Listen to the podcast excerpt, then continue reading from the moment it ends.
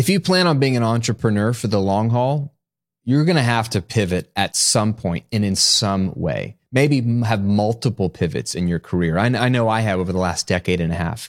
And pivoting doesn't have to be something to be feared. A lot of times there's like an identity crisis in I was known for this one thing, or I had success in this one thing. How could I completely pivot or even evolve slightly into this other thing? So many fears related to it. And to talk about those fears, I've brought on my friend and former coach, Cliff Ravenscraft. That's right. I've worked with him to help me with my mindset stuff, and we've become good friends. And he's an expert on this. Cliff is a master business coach, mentor, and speaker. And his focus is to help you break free from any beliefs and or behaviors that are holding you back from living the life of your dreams and doing the work you feel most called to do in this world. So my friend Cliff, as you're going to hear, he went from being known as a podcasting coach and podcasting expert to becoming a mindset expert and replaced his income in just ninety days. And successfully pivoting is just one of the things you're going to learn about in this episode. We really dove into a lot of the mental scripts, thought patterns, behaviors, and mindsets and beliefs that entrepreneurs get stuck around, to help you break free so that not only are you enjoying your work, but you are actually thriving in and having more success in your work. I tried to take the conversation so it became like a mini coaching session for you. So pay attention. There's so many nuggets in this episode that I think will break through for you in an area that you've been stuck in, maybe an area you haven't even known about. So sit back and relax and enjoy my conversation with Cliff Ravenscraft. Welcome back to the Graham Cochran Show, where each week I'm helping you unpack and break down the mindset, strategies, and habits to create a highly profitable and life-giving business. I'm your host, Graham Cochran. Excited for this episode, excited for Cliff to come on here in just a second. Before we dive in, though, I want to give a resource to you to help you kickstart your business. If you have the mindset of, I don't think I can get this started, or you've been kicking this idea down the road forever, and you're like, this will be the year I start my business, but you haven't, or this is the year that I launched this coaching program, but I haven't, I want to give you that kick in the pants that you need. And sometimes we all just need a little bit of guidance and a little bit of structure. It's my thirty-day online income jumpstart. What this is going to help you do is go from either zero idea or the idea you already have that you haven't acted on to launching and putting money in your pocket in just thirty days. And guess what? It's not a book. It's a bunch of bullet points. It's a checklist. It's as simple as it goes. It's as necessary as it needs to be. It's not going to take a lot of time for you to digest, but it's really actionable. So if you need that guidance, you need Graham holding your hand for the next four weeks, telling you to do this in week one, do this in week two, do this in week three, do this in week four, and then you've launched and you've made money, then download my thirty-day online income jumpstart guide. It's free. Just go to grahamcochran.com slash jumpstart, or if you're watching here on YouTube, click the link below in the description and you can grab a hold of your copy right there for free. GrahamCochran.com slash jumpstart. All right, let's dive into the episode.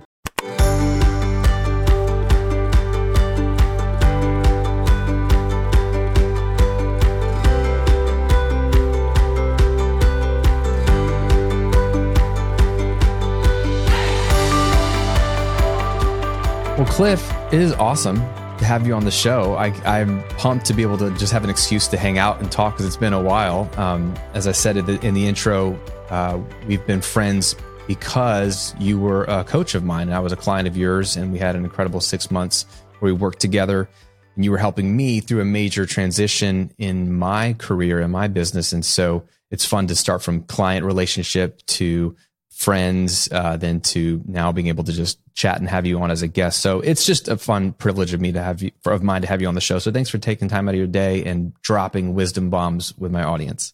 Graham, well, thank you. It's an honor to be here on your show, and it's an honor to have the relationship with you that I do. Um, I was, prior to working with you, I've had the privilege of working some, with some pretty significant people in the past. I think you and I both know some of the names that I've been connected with, and, and it just blows my mind today to know that I continue to have the opportunity to work with people who inspire me so much that at times when I first hear that they're going to take me on as a coach, I'm like, I'm a little intimidated by this. And that's always a good thing. I, I like people who inspire me. So it's been a pleasure to work with you and then watch all the things that you've been doing since that transitional se- season of life.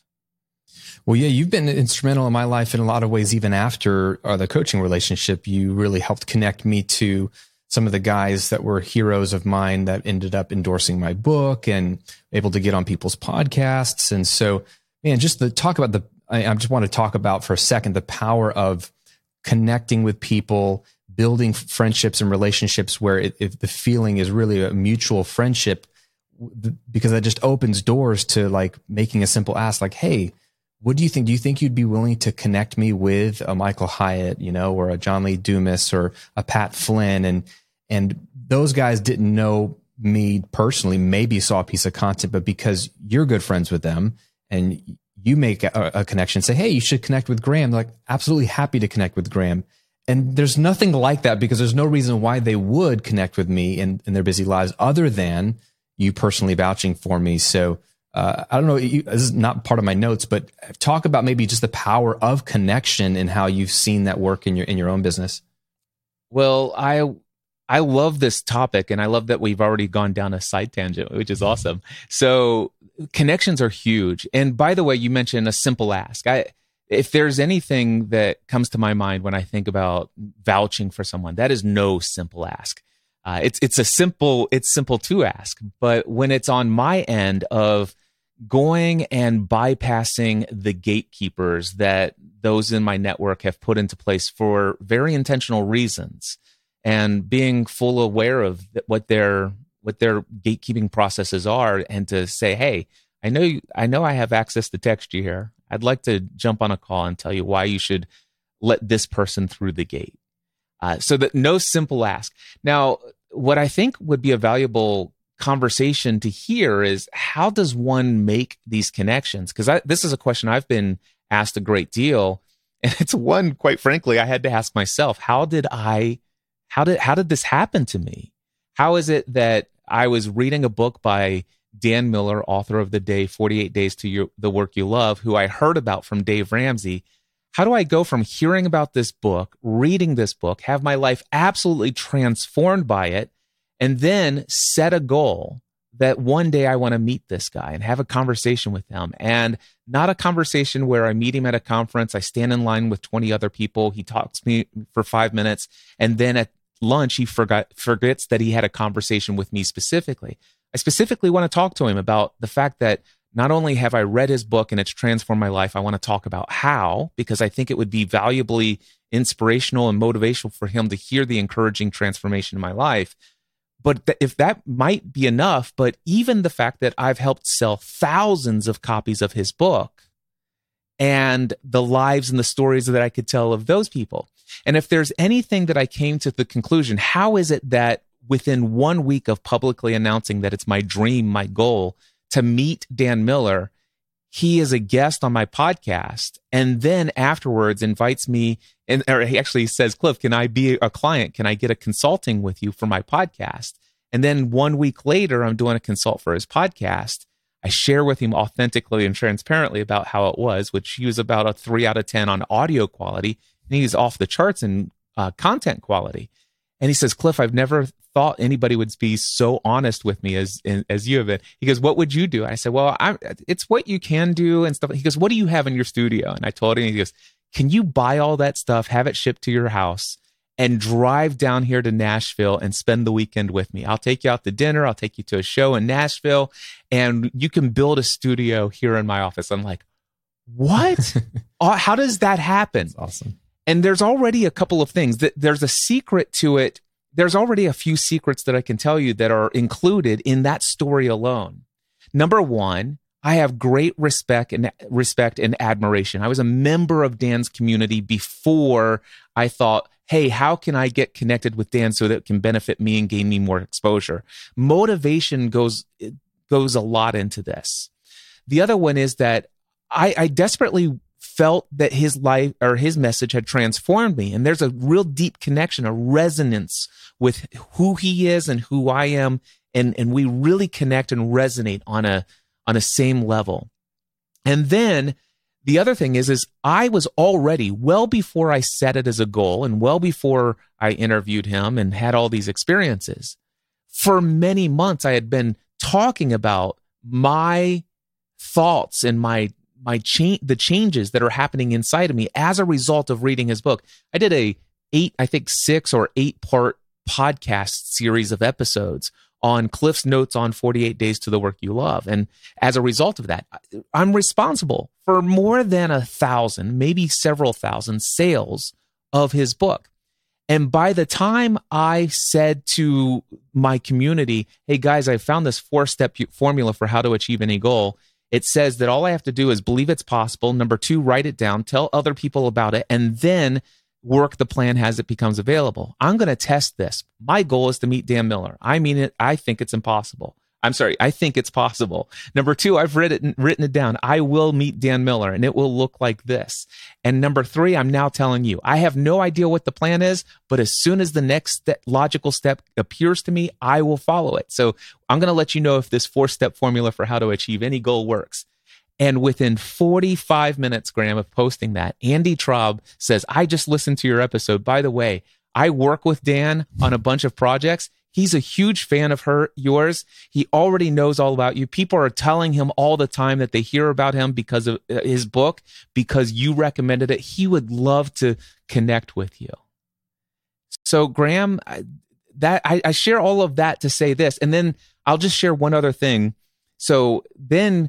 all of a sudden, Michael Hyatt, uh, also New York Times bestselling author, is over at Dan's place and says to Dan, Dan, what's the number one thing that's moving the needle more than anything else in your business? So far and far, I mean, exponentially more. What's the number one thing?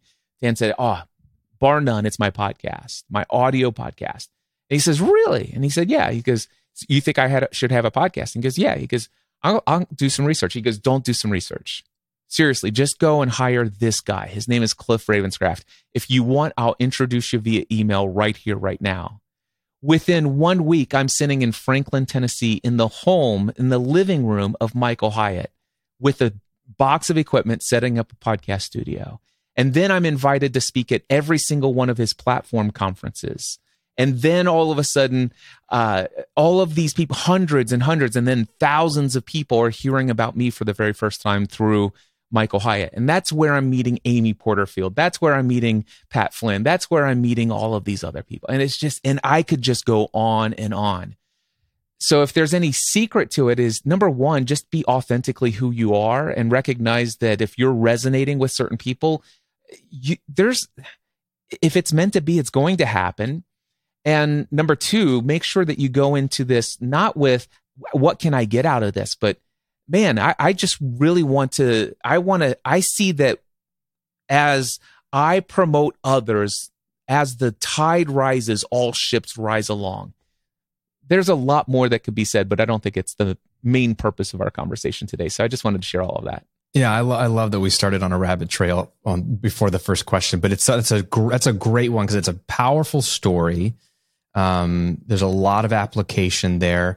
What comes to mind is the, the courage even to announce publicly um, what your goal and intention was when you have a platform. And all, my students all are building or already have significant platforms. And so I don't know, my brain is very much by default, or I have grown up to be up until now, right? Someone who would like to have the plan all dialed in. And I'm not going to say something publicly until I know it's going to happen because I don't want to fail publicly or be embarrassed. And so I, I've over the years learned how to do what you just described, which is um, kind of for accountability, say, hey, here's what I'm trying to do. Here's one of my goals and dreams. The accountability piece is powerful. But what you described was, wow, the power of your own audience as a networking tool. You never know who's in your audience and, and you never know who's listening and who they work for or connected to. And if they're getting so much value out of your, your content every single week, the, the, the easiest thing they could do would be to, to give back is to, can I make a connection? Can I help you in some way? And they're happy to. I mean, these, these guys were like, I would love to connect you with Dan. And then that connection leads to another. So I, an interesting example for me recently, and I don't know exactly when this episode will air, but one of my goals for the last couple of years was to to give a TEDx talk. And um, last year, I was I was doing an interview piece with C N B C, and I mentioned I started to mention as often as I could that I want to get into more public speaking. And, uh, and I told some people, I'd love to give a TEDx talk, but I did this piece with C N B C. Uh, and I mentioned at the end, they asked like, hey, what are, what, what's the future hold for, for your brand? What are you excited about? And I said, I really want to get on more stages and I want to do more public speaking. And that's something I'm really excited about. Uh, a guy who works for a company called Thought Leader, which helps people land TEDx talks, just sees the video on C N B C and hear, and it's kind of like, oh, this is a cool story. And at the end, his ears perk up because he helps get people, you know, onto stages with TEDx. He's like, hey, this guy wants to do public speaking. So he Instagram messages me, hey, this is random, not trying to sell you, but this is what I do. You mentioned this if you're interested. And I was like, Thought Leader, I'm on that email list. Like I've seen Taylor Conroy's ads. Like I'm literally on that email list and it's like piling up all the emails to come to your webinar to like learn about your program. And I just haven't been doing it, but it was like the kick in the pants of like, all right, I'll take the call. He tells me about the program. I signed up. I've been working with this group.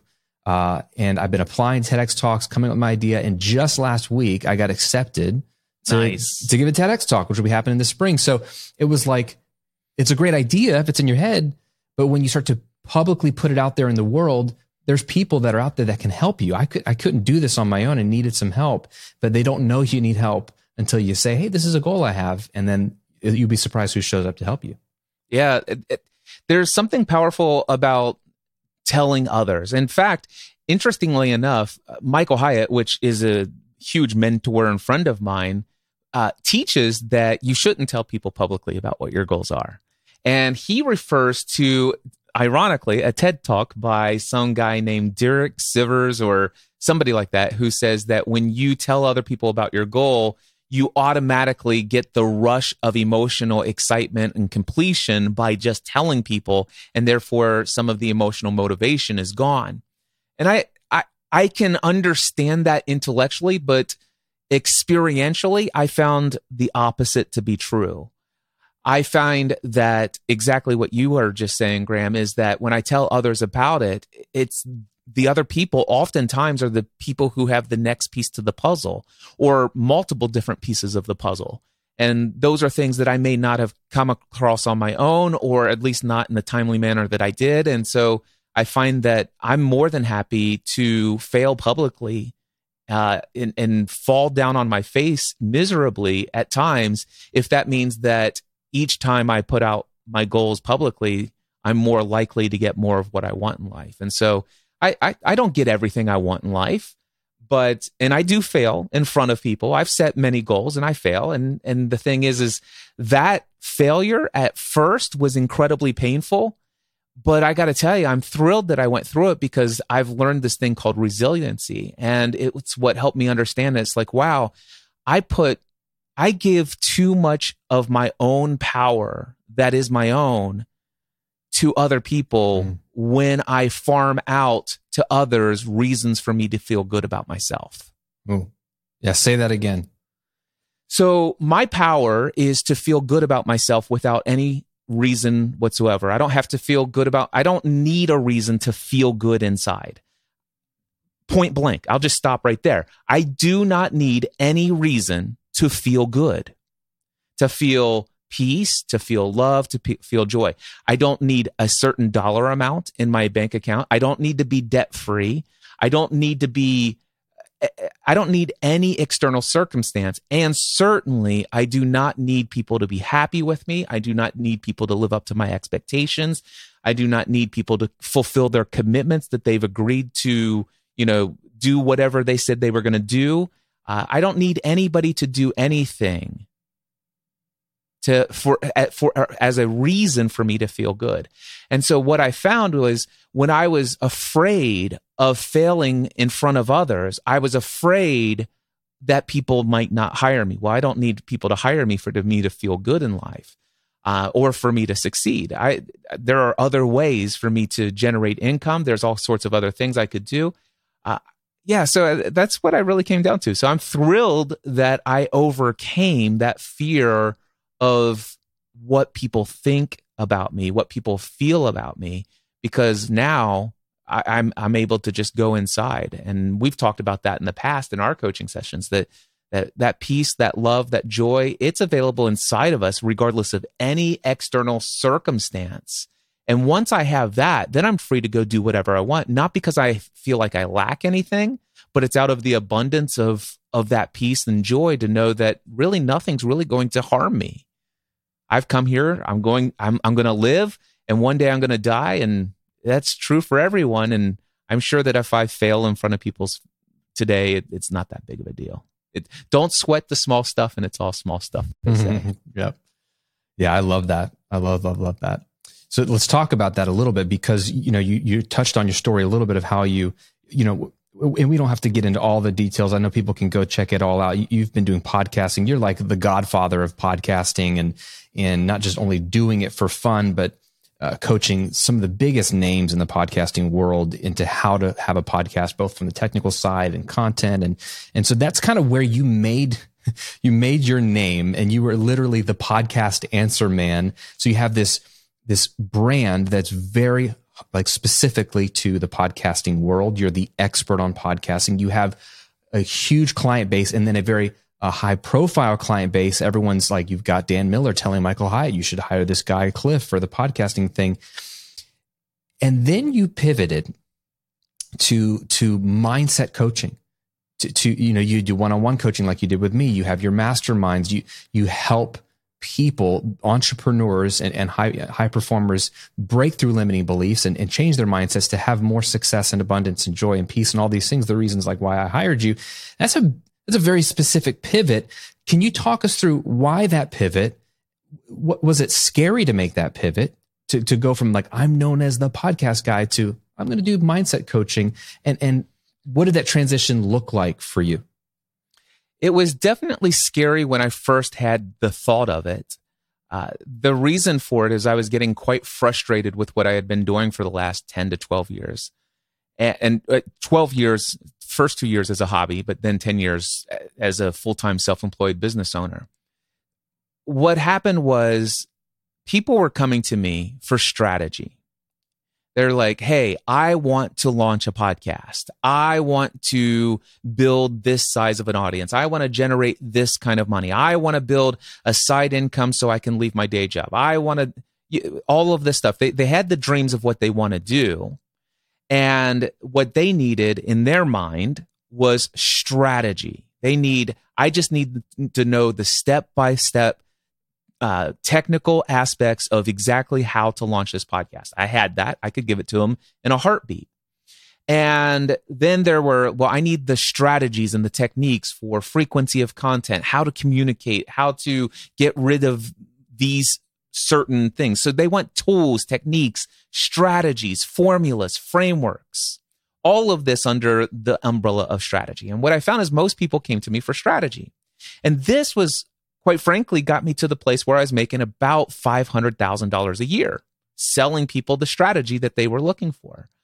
The problem that I had was that that's not really what I feel is the most valuable thing that I have to offer the world, is not strategy. Strategy, you can find that in a Google search. I mean, most of the things people were paying me two thousand dollars for my four-week podcasting A to Z course, they could get free on YouTube. Now, don't get me wrong. There's something valuable in the way that I teach it above and beyond the, the time that I've taken to, to learn things. I'd already put ten thousand plus hours into podcasting, which Malcolm Gladwell talks about that in his, I think it's called The Tipping Point or one of the other books. But anyway, I, so I understand the value of the strategy that I had. But what I realized is how many people were failing to achieve what it is that they were setting out to do. Don't get me wrong. They, by the end of the course, they had a podcast, and their podcast quality, audio quality wise, bar none, among the top, the best of the best. But what I recognize is how many people had invested significantly in my coaching, in equipment, and then countless hours putting out content, but not once really ever making any forward momentum on the things that they said that podcast was going to do for them.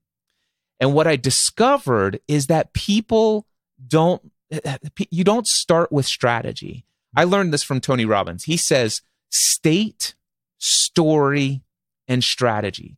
I'll give you a perfect example of this, Graham. A guy was on Clubhouse the other night, and he says, Cliff, I've been listening to you. Hey, thanks for this Ask Me Anything session. I have a question for you. I had a podcast. I actually have a podcast. It's on hiatus right now. I did it for two years. I was doing four to five podcast interviews a week, every single week. And I did that for two years, almost two hundred episodes. And quite frankly, I burned myself out. I never made a single penny, which was my ultimate goal from the day one. I never made a single penny. And all I spent was countless hours Uh, scheduling interviews, doing the interview, editing the interview, editing into clips and putting out on all these social media channels. Not once did I make a penny. So finally, I burned myself out, but I'm thinking about getting back ready, going back to it. The The only thing is, is I know that, you know, it, it, this thing that I'm going to, if I don't have a niche, I'm not going to make any money. And so first of all, there's a story right there. Mm. I already know mm-hmm. that if I do not choose a niche, I'm not going to make any money. Now, there is value in having a niche. Graham will tell you that. I'm sure he's told, if you've been following his content, you know the value of a niche. But it's not true that if you don't have a niche, you can't generate income. That's baloney. So one of the things, he he says, Cliff, I wonder if you can give me any strategies, a list of strategies of how I can earn income, and is it required that I find a niche? I said, well, first and fo- foremost, I think it'd be powerful if you had a niche, but you don't have to have one. Let me give you one strategy. I'm not going to give you many. I could give you twenty, but I'll give you one. And so I talked to him about affiliate income, and I told him to go to c j dot com. I told him to go to share a sale dot com, sign up for an account with both of those two services. You've got access to hundreds, if not thousands, of companies you can represent. You can get approved right away, and you can make your first two hundred to five hundred dollars within the next thirty to sixty days easy with a broad audience. I did this back when I did entertainment-based po- podcasts around television shows. We did not have a niche. So he he heard all of that, and I gave him step-by-step instructions, the, like the whole thing. And th- this was what he said right afterwards. Yeah, that sounds like a whole lot of work. Things more. That's just another thing that I'm going to put on the list of things that I need to study oh, and research. Man. And so what I want you to hear is there's no way. I just gave him a guaranteed. Mm-hmm. There is no way that you could not make five hundred dollars if you did all of the things that I just said. But the thing is, is he has no ability to do that because of the story he's telling himself. Yeah. That's just another thing I have to learn. There's too many things for me to learn. I'm overwhelmed by all that there is to learn. There's too many other things that are more important than spending time reading all the stuff that Cliff just told me about. And I already know my story is that if I don't have a niche, I'm not going to make any income. Mm. And all of that, his st- story is coming from his state. I'm not worthy. I'm not good enough. I don't have what it takes. He, he's got a he's he's a low level of consciousness. He sits down in a negative mindset. And so if you don't first start with your state, you have to get out of that negative mindset. You got to get out of that. Any you you got to get into a mindset of anything's possible. I have the courage. I will take the time to learn. So if you get into a positive state, then the story will be, wow, I don't have a niche, but I have a desire and a commitment to generate income. And I need at least one thing that I can study. Wow, Cliff, thank you for sharing me with this with me. This sounds like it's a lot to learn, but I'm committed to learning this. In fact, I'm going to spend at least two to five hours a week for the next four weeks, mastering the skill of affiliate income. Thank you. See, that's a different story. Mm-hmm. But you don't, the strategy is the same. But if you don't have the right story in your mind, the right narrative, the way that you're thinking about it, then you'll never do the strategy. And if you don't have, if you can't get to the right story or the right narrative without the right state of being, the right emotional state, the right level of consciousness. And so this is what I found with so many people who were hiring me. They're paying. I, I came up with a building an online business workshop. People would travel to my home studio here and I would teach them how to do this. And I said, I've got an eleven-step formula for how to build a successful, profitable online business. By the way, step number eight is create content. And what happened was the reason why I wanted to make the transition out of Podcast Answer Man to Mindset Answer Man is because people were hiring me because they want to create a new life, but they're starting with step eight. Yeah. And we got to go all the way back and find out, who am I? Why am I here? What do I want? What do I believe? What are my values? What is my mission? What is my purpose? What is possible? Let's start here and build from that foundation. So yes, it was scary mm. to start at first. And the answer, one other question you asked, what was that transition like? It was about, well, I started the dream of leaving Podcast Answer Man behind completely as a brand in January two thousand fifteen. I did not actually do my final session. I wrapped up my final session of Podcasting A to Z in November two thousand seventeen. So about two years and eleven, almost three years is the transition period. Well, I, th- I, this is kind of meta because I, you know, you were talking about making a transition for yourself, but so much of it is really the beliefs and the mindset that you needed to have to even make that transition possible for yourself. Um, I love the example you gave about the, the gentleman with the affiliate income. Um, talk about, I mean, so th- this is what's interesting, right? You've got, some people are going to already be hanging on every word. They're like, yes, this is exactly what I need, Cliff. Like, I, I believe you. It starts with my mindset, my, my beliefs, the story I tell myself. And so they're already like, this is powerful. Then there's others that are like, I'm sure there's something there, but I just need the right, stra- right strategy. Um, so maybe in a sort of meta way, you don't have to necessarily teach it, but like maybe in sharing how you practically went from Podcast Answer Man to Mindset Answer Man, what, what mindset did you have to have to make that shift? And then what practically, what were the strategies that worked for you? Because I know you were able to replace your, your income pretty quickly with like maybe ninety days or so. Like you were able, once you, once you made that shift, like, because income replacement, I think for anyone who's pivoting from one brand to another is the biggest fear. Like they might have the desire, like I'm burned out, like I was teaching, recording music. I can't, I've been doing this for a decade. I don't want to do this forever. But the fear is how long, how long will it take me? And is it even possible to replace that income so I can talk about the things I want to talk about? So what did that transition look like during those couple of years when you made the shift and, and talk about mindset, talk about strategy? Well, there are a couple of things about por- portions of the story that I feel are disconnected from the outside, but very connected on internally for me. So one of the conversations I was having with my friend Ray Edwards was I was telling him privately about something I had not talked about publicly at the time. I've talked about it publicly since, but I had this dream of building a, a conference called Free the Dream. And my dream was that one day this would be a stadium stadium conference, that I would do the same style of events that Tony Robbins does with Date with Destiny, Unleash the Power Within, and those kind of co- events with tens of thousands of people in the audience. And so I told, I t- kept telling Ray, I, I said, yeah, and, and I could see this totally happening within the next, you know, five to ten years, or I might've been ten to twenty years. I think it was five to ten years. And then we were talking in two thousand sixteen, Cliff, I, I, he says, what, what's going on? What's it? Oh yeah, I still have this dream, this vision of this. And I said, I could totally see this happen within the next five to ten years. And he says, wait a second, don't you mean the next four to nine years? And I'm like, and he's, and then he asked this question, why not next year? Mm. And I'm like, whoa. That was a powerful question. Mm. Why not next year? And that got me to doing some real big uh, soul searching about my feelings of unworthiness, that, you know, who am I to do this and all this other stuff. He says, Cliff, if you, if you're committed to doing this, why don't you just start, start where, like, imagine yourself. And he, R- Rates told about this, and ever, other mentors that I study talk about this. Start with the end in mind. Put yourself on stage, however far in the future you feel like you need to be. Put yourself on a stage, imagine yourself there, fifty thousand people in attendance, all right? Now, imagine the conference is over, somebody's interviewing you for their podcast in the dressing room and say, hey, how did this all get started? Well, it all started when I had this dream, and my friend Ray Edwards said, why not next year?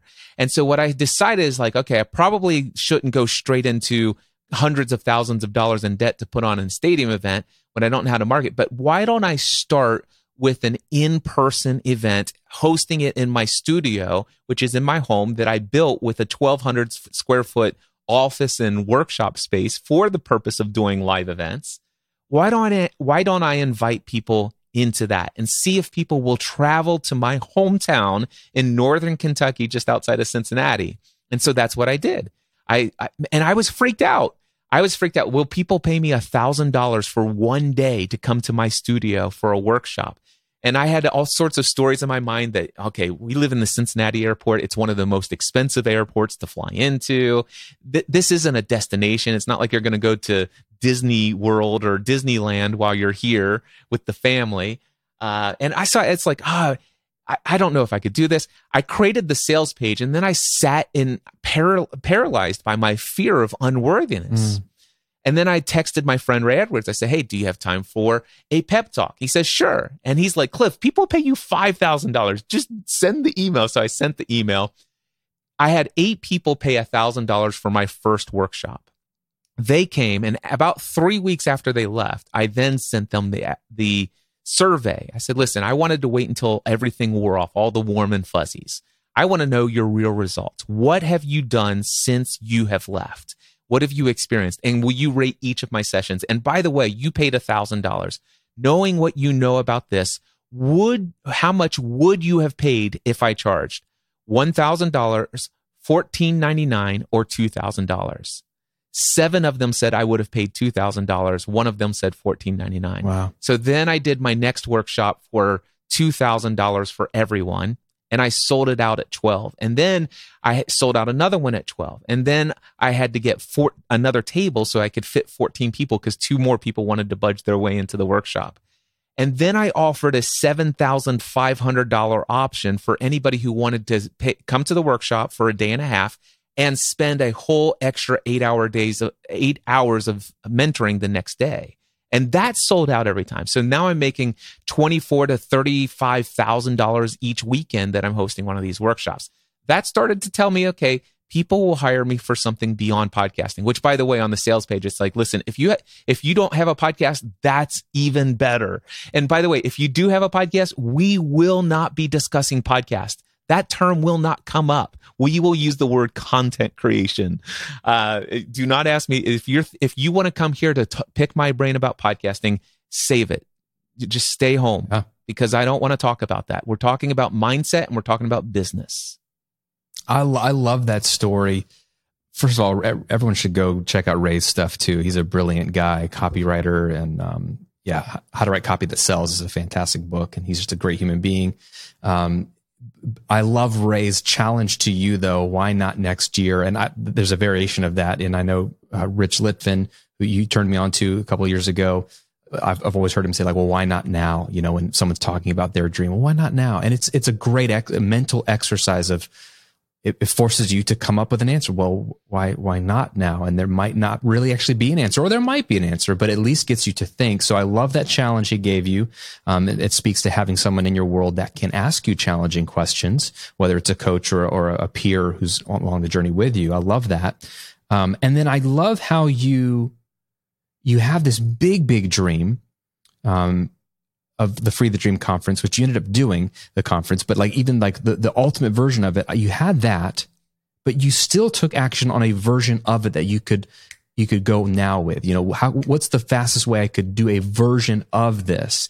And I know some people get stuck with that sort of, um, I guess they call it the extreme reach barrier, where it's like, well, I can't, you know, have a fifty thousand person event, so I guess I won't do it. And then they don't do anything. But you, you were like, well, I could get a few people over. And then you, you tested everything. Could, could I charge more? Could I offer multiple versions and tiers? It's all that sort of price elasticity. It's just all an experiment. And you had the, the, the, the creativity to see it as that. Like you're just, you're building something and trying something out. And, and the, the tangible benefits were more income. You know, you're proving concept that you can do this business. And then I'm sure then the confidence and the, the, like the, I believe I can do this factor has only raised even higher now, and which allows you to snowball this thing into actually doing a live event, which you did, and then completely building this whole other brand, which you, you have. Um, so I just, I love that story. Um, can, can you just maybe speak to, someone's thinking, oh, that's great. I, I need to do something like that. But what is a common like mindset where people get stuck without taking that first step of at least an iterative version of what they want to do? Like, where do you see in your clientele that people get stuck, that they wouldn't do what you just did? I, I will tell you, it seems like I would say seventy, sixty-five to seventy percent of all of my clients want to be a coach, a speaker, a, a, a thought leader, a, an educator of some sort, okay? And I specifically love making sure that all of those individuals, how do you feel about one-on-one coaching? And it's it, and it's always interesting. It's like, well, listen, I really don't want to do if anything if I can't scale my time. And I'm like, well, let me ask you this. This okay, so you want to lead large groups of teaching this. How much experience do you have teaching anyone this? Well, I don't have any experience teaching anyone. I just, this has been my experience. I, I have a lot of skill and I've read a lot of things and stuff like that. I'm like, hmm. I said, I'm not saying you can't do it.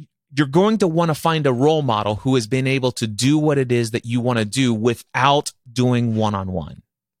I personally don't have that experience, so I can't give you that part of the strategy, but I can help you with all of the mindset hurdles that will come up along the way. Uh, I'm sure there's somebody out there who's just gone straight to large events and and just did it. It would appear, by the way, it would appear that Tony Robbins just started out with stadium events, except for the fact I, I study enough Tony Robbins materials that I know that he started out uh, going to Jim Rohn uh, seminars. Yeah. And he started out with renting his own Holiday Inn rooms with sometimes ten or twelve people in them. So it's like, you know, if, if I, I'm, why would I think I'm going to start any bigger than Tony Robbins? So what I recognized is this. There's a number of people who want to be known as a powerful thought leader, coach, teacher, trainer, educator, whatever you want to call this. And yet they're unwilling to invest time initially in one-on-one and getting to know all of these people. In fact, what they're doing is like, I just need to build out my website. I need a podcast. I need all of this other stuff. And it's kind of like somebody who has, you know, my mom is a is the greatest baker. She bakes the best cakes. And that's, you know what, and she's helped, she's invited me to help her over time and all of these things. And so I, I know what I want to do with my life. I want to open my own local bakery and I want everybody in the whole community to come buy my baked goods. All right. So here's what I know. I know that I need to spend the next two years coming up with capital. I need to get people to invest in this. I need to get uh, signs. I need to get a logo. I need to get a website. I need to start doing social media. I need all of this stuff. Meanwhile, this same person does no baking whatsoever for that year. Yeah. Doesn't bake a single, it doesn't it's ridiculous. Make sense. Yeah. It's like, I want to be a baker. Well, bake. Start baking cakes in your home and giving them away to people in your neighborhood. At, start a birthday list and start bringing birthday cakes to people at work. I mean, just, just bake. If you want to be a baker, bake. If you want to be a coach, coach. If you want to, whatever it is, if you want to be a speaker, go speak. Speak to an audience. I mean, you could, you could speak anywhere. Uh, a lot of people say, Cliff, I, I you know, I want to start my speaking career. Well, then start hosting an event. You don't have to wait for somebody to invite you. Invite yourself. I remember having that conversation with somebody once. I love that line, invite yourself.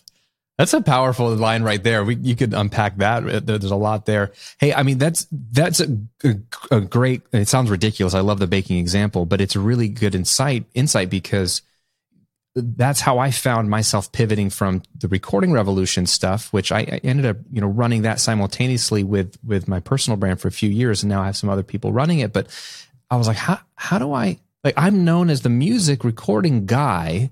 How do I make that pivot? Nobody knows me as a coach teaching business stuff. And so I was like, well, I'm just going to start coaching. And so I, I, I started coaching people for free. And then I started posting on Facebook, like, hey, I'm helping people with business coaching. So it's more of like a raising my hand and saying, this is how I'm like, there's something powerful in labels and names, both negatively and positively. And so I try to positively label myself as I'm a business coach. This is who I'm helping.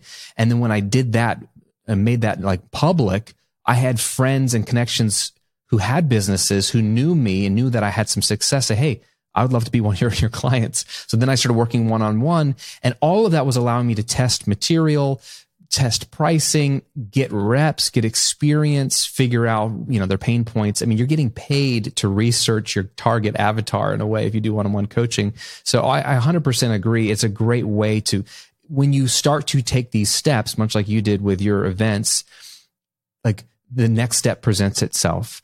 and you're doing something publicly, and then people see it, and then they want to be a part of the next version, or they want to hire you. And you can't just go from A to Z. You have to literally go through the alphabet. You have to go through all the steps. But that's the beauty of it, is you can start that journey at any point, and you'll see what the next step looks like. I love that you're talking about the next step logically appears. I was listening to some Bob Proctor videos this morning on YouTube, and I want to read this to you. He says, the reason most people don't make decisions is due to the fact that they can't see how they're going to get there. So what do they do?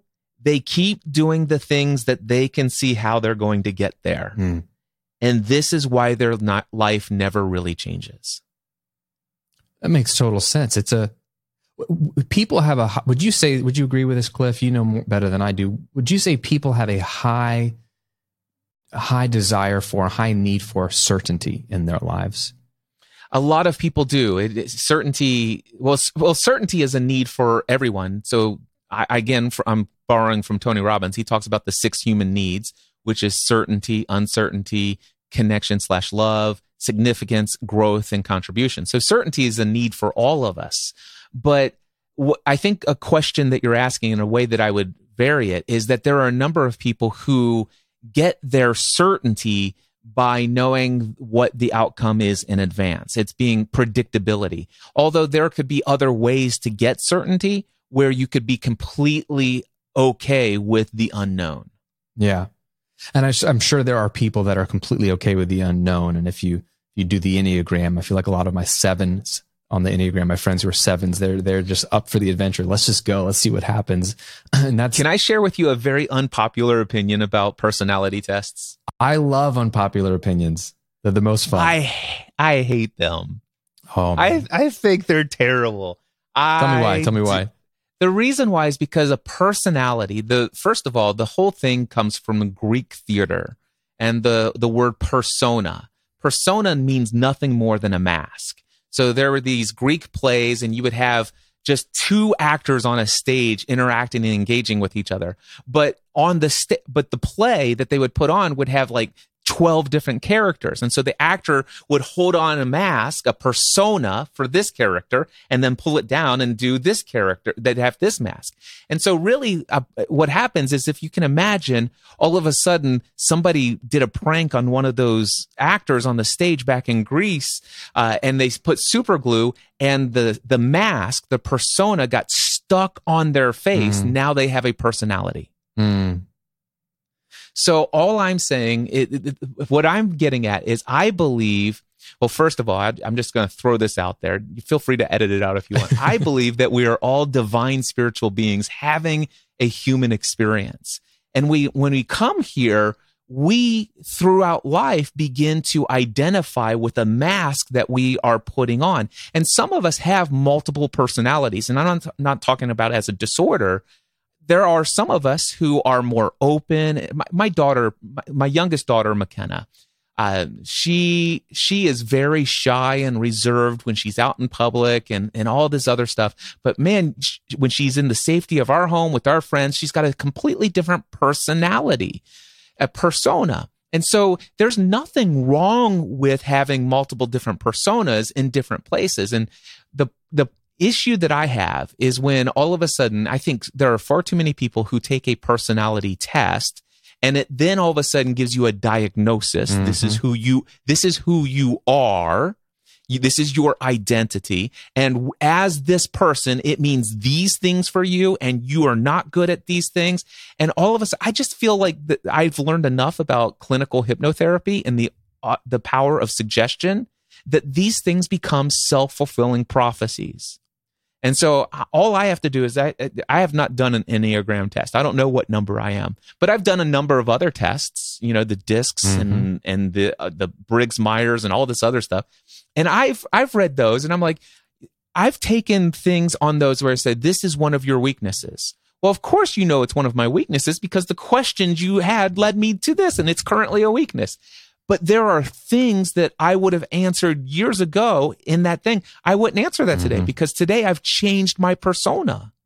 I've taken that mask off. I've grown. I've expanded. I've evolved. I'm a new person all the time. And so I, I my my concern with with personality tests is that people will get a diagnosis and they'll wear it for too long. Yeah, I think that you just nailed it there. I think we probably have personas that that serve us um, in certain seasons of life. Maybe they came out of desperation or a need, and and so it was a protective mechanism, but you, you don't need that mask anymore. And if you identify with it too tightly, then you're you're missing the who's behind the mask versus the mask that you wore to get through a tough season, maybe.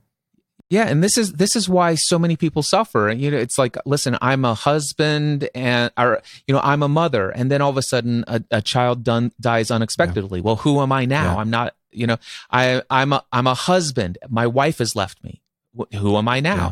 I, I'm a guy, I, I've been with the police force for the last thirty years. Well, now I'm retired. Who am I now? Yeah. You you are none of those things. Those are all personas. Those are those are all different roles that you are playing on the stage of life. And, and we all have the opportunity to uh, audition for new roles. Mm, I love that. I love that. I think it's a great, a great, uh, a segue. I know we went, I have so many more questions. We got, we got to wrap this up. Um, uh, but I, I, you, people can hopefully see what, what I love about you, Cliff. You, you always inspire me and help me to think bigger and, and with so much positivity and what's possible. And I just, it's infectious, right? You want to be around people that show you what's possible, but you, you probably have a lot of ways you could answer this, but one segment we have on the show is called the Golden Rule segment, and you've got kids, so this will be easy for you to apply, but the idea is simple, right? You, you, You train up your kids in the way they should go. You teach them everything. You, you want to infuse all your advice and wisdom in their life so that their life will be as good as it possibly can. But imagine they forget everything you ever taught them except for one piece of advice or one uh, framework or one thought or idea. What would that idea be that you would like them to remember if they forgot everything else?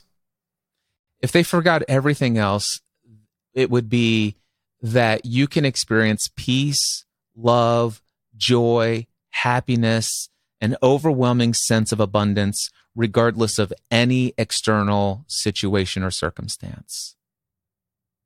I love that. It's almost a challenge too, because if that's in the back of their mind and they're, they're feeling that they don't have those things in, in light of this, if they remembered what my dad taught me, then okay, how could I have peace, love, joy, abundance, even yeah, in a circumstance? And that, and that answer is there to everyone. Yeah. If they, if they will ask. I love that. Beautiful. That's a, a perfect golden rule. Well, hey, this has been incredible, uh, Cliff. Where can people connect with you? I know you've got an, uh, a, a free training that kind of unpacks some, some of these powerful thought patterns and mindsets to give people a taste of what you do. Where can we send them to dive in more with your, your stuff? I would love to encourage people to go to mindset answer man dot com slash free.